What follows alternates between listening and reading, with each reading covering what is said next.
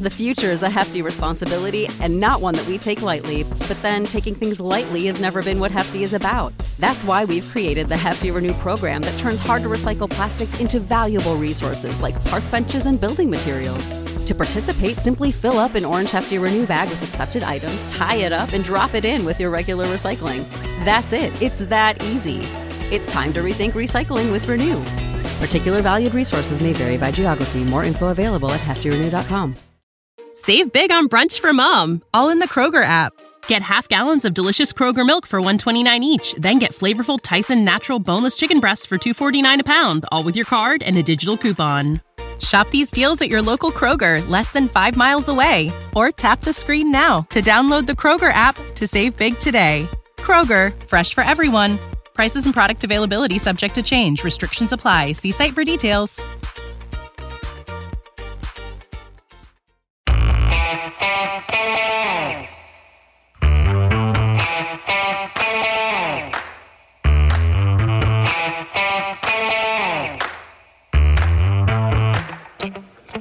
Hi, folks. Welcome to another episode of Film Study. This is Ken McKusick.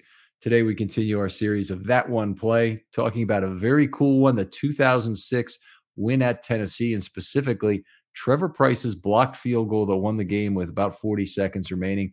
Here to talk with me about it is Dan Ibrahimi. Dan, how you doing?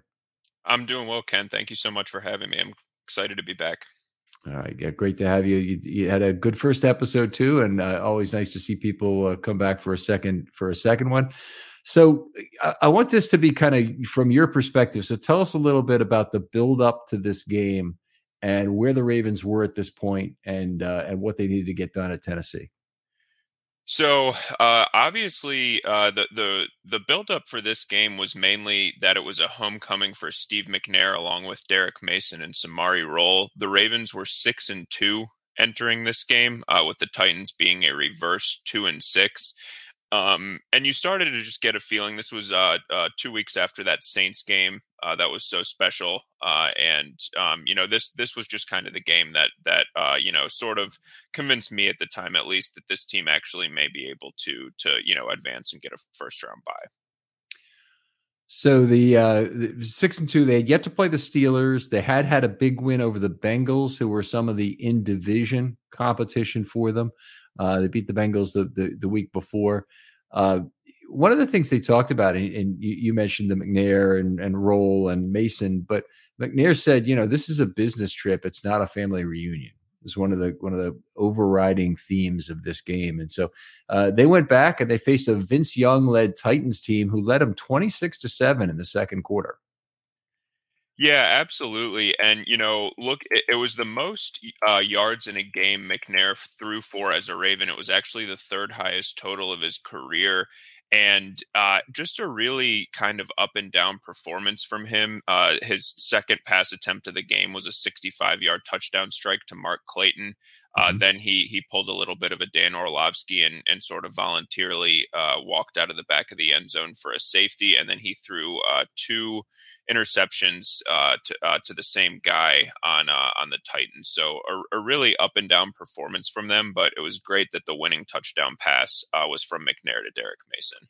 Yeah, wide open, kind of a busted play. We'll hit that on another show potentially obviously. The other th- the other big comeback play, really the play that started the comeback, and I thought was kind of pivotal for the Ravens, was the Ovie Mughelli 30 yard touchdown. Kind of a late release, uh, little dump off pass, and and Mughelli just would not be tackled, and they, they had chances at him. I think it might have been Bullock missed him, but uh, 30 yard touchdown that that really started that comeback and really started Mughelli on what would be a Pro Bowl career. So Mughelli was in his last year with the Ravens.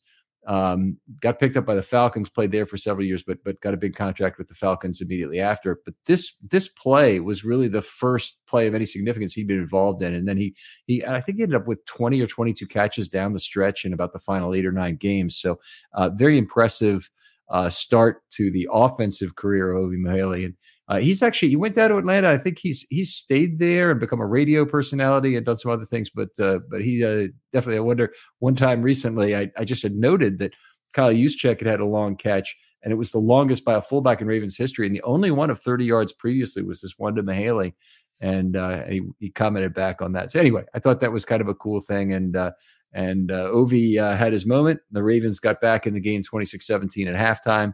One of the third quarter, still trailing. Do you want to take us up to the up to the kind of the back and forth up to the final play we're talking about?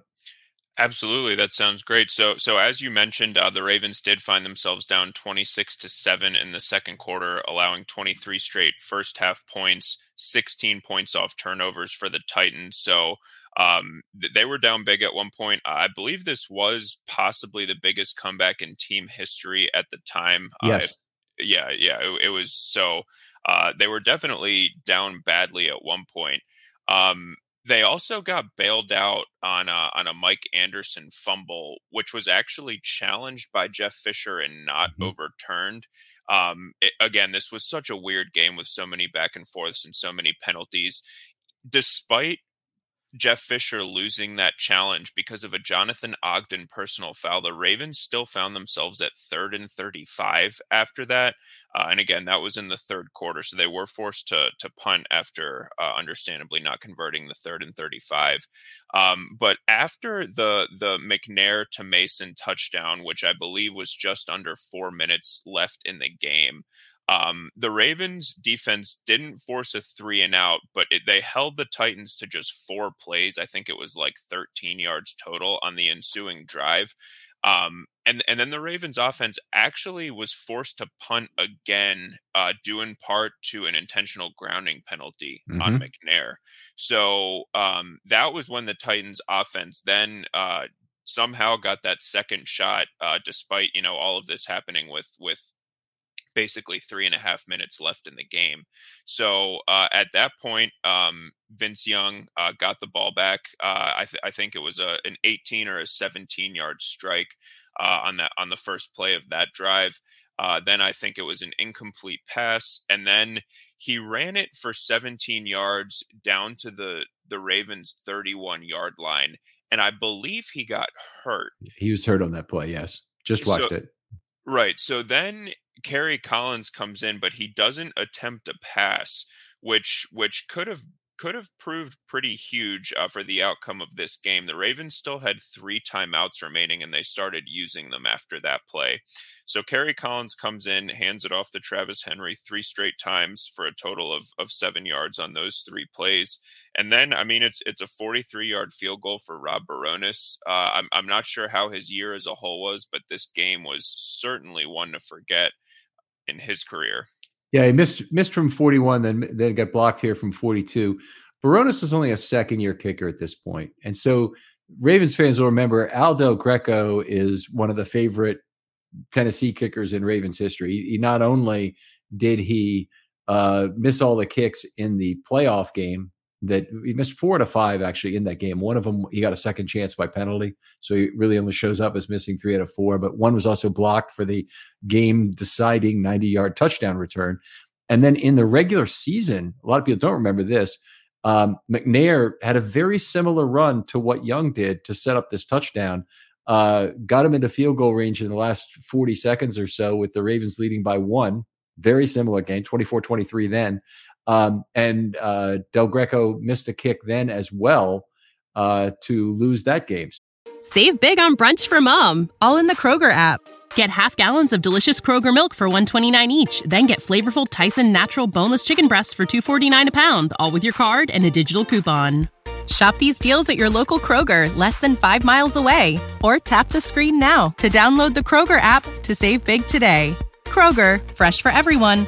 Prices and product availability subject to change. Restrictions apply. See site for details. So, uh, the, the Titans kickers over the years have done the Ravens a lot of favors, with the exception of Anderson, who I guess who had the big kick in the 2003 playoff game. Absolutely, absolutely. And Ken was Rob Bironas the kicker for that 2008 playoff game as well. Yes. Okay. Yeah. Okay. So he he missed a kick from long range in that game too, like a 51 or something that was c- kind of key. Absolutely, yeah. absolutely, yeah. and and Stover played played uh, very well in that game as well as this one. Uh, and Ken Bironas actually had a he missed a 38 yarder in this game as well, but it was nullified on an offside penalty on McAllister. Huh. So this, I mean, if he had a worse game in his career. Um, I'm I'm not sure what it was, but um, this was a rough one for sure. Um, but so so after uh, Vince Young got hurt, uh, those three uh, successive runs by Travis Henry, sandwiched by uh, three Ravens timeouts, the Ravens were actually setting up to get this get the ball back. Had Bironas made it, uh, they probably would have gotten it back with with approximately 35 seconds on the clock. Uh, but that there was no need for that. The 43 yard field goal attempt was blocked by Trevor Pryce. He and Adalius Thomas, uh, I believe you mentioned earlier, uh, burst through that C gap, and uh, boy did they get through. They got through, and, and it seemed like uh, by the time uh, the the holder got the snap, uh, both of them were through, and uh, Pryce blocked it. All all six foot five of him. Uh, this was you know one one of the best seasons of his career, uh, even even being on the back half of it. So that was uh, an exclamation point. I believe he got a Defensive Player of the Year vote that year. So that that was just a great exclamation point on on one of my favorite Ravens regular season wins ever fantastic year there by Trevor Pryce, and that the the move to get through. It's it really is unusual that you see that kind of a jailbreak anywhere that close to to over center, uh, and and this was just a, a the tackle in this case looked inside, then he looked outside. By the time he looked outside again, it was Trevor Pryce was already through him. There's, there was no stopping him. But Adalius Thomas is also through the same gap. I mean, their biggest competition for getting to the to the kick was each other in terms of of like being in the way. And uh, you know, we mentioned a little bit in the production meeting that it, it kind of looks like Adalius Thomas is on the outside, and it's easy to get confused by this guy. These guys, they're both huge men, obviously, both very two of the tallest Ravens, and they're both breaking through the same point. And it's very hard on the on the recording that I have to see it at uh, uh, you know from fairly long distance which one is which. 90 and 96 look a lot like there's a lot of similarities there. Anyway, they both broke through. Pryce is is sprawling because he's almost tripping over Thomas to get to the to the to the kick, gets his hand up, ball rolls dead.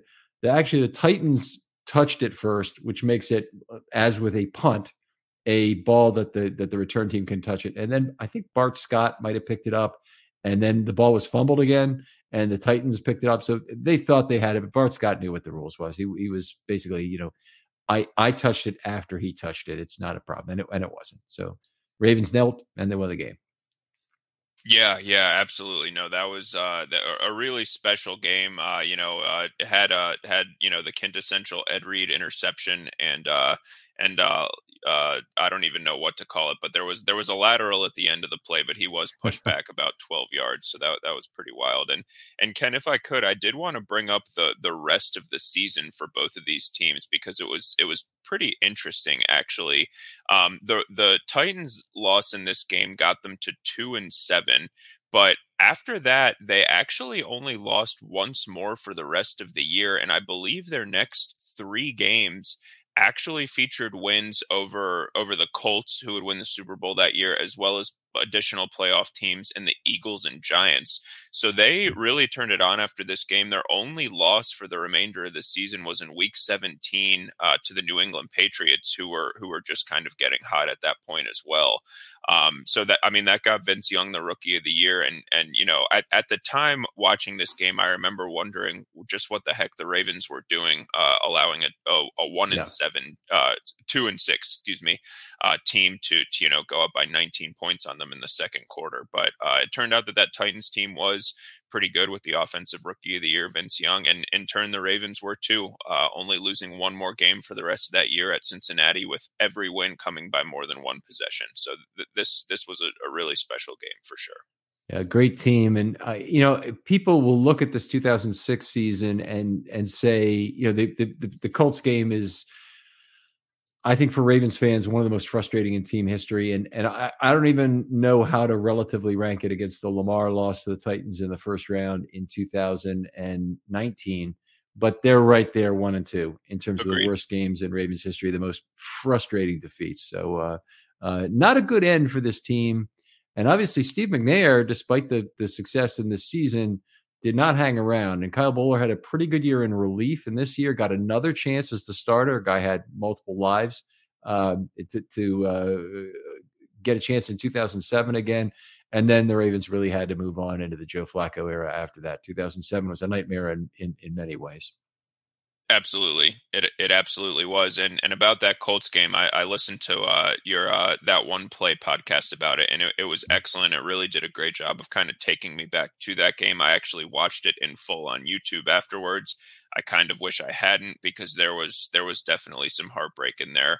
Uh, I, I totally wiped from my memory the, the interception by Ed Reed. I, I don't mm-hmm. see any angle where he was remotely uh, arguably out of bounds on, on that potential lateral. And then uh, McNair's uh, interception on the goal line was really just insult to injury. So uh, it was a great podcast, though. Really did a, a, a great job, kind of, uh, you know, underscoring that game. Hey, appreciate you coming on, Dan, and thanks for the kind words about the the other pods. I'm sure he'll love to hear it. Uh, other folks out there, if you'd like to be on a pod and do one of these that one play episodes, I'm still taking suggestions, and I'm still still giving some suggestions online. Uh, if you don't know what play you'd like to do, but in particular, I'd like any plays from prior to 2000. Uh, just send me a, a, a DM on Twitter. I'll get right back to you. The total time is only about a week or 10 days from when you first come up with a suggestion till scheduling and we actually record and i'm doing a lot of these in advance so there's going to be a number of them in the queue but uh, but your your show will come out i promise and uh, uh, love to get as many people to the microphone as possible during this off season. Dan tell folks where they can talk football with you online. I, I skipped that part. Absolutely. Uh, my twitter account is uh, dre dre 8820 all right outstanding. Dan thanks a lot for coming on. Thank you so much ken We'll talk to you next time on Film Study.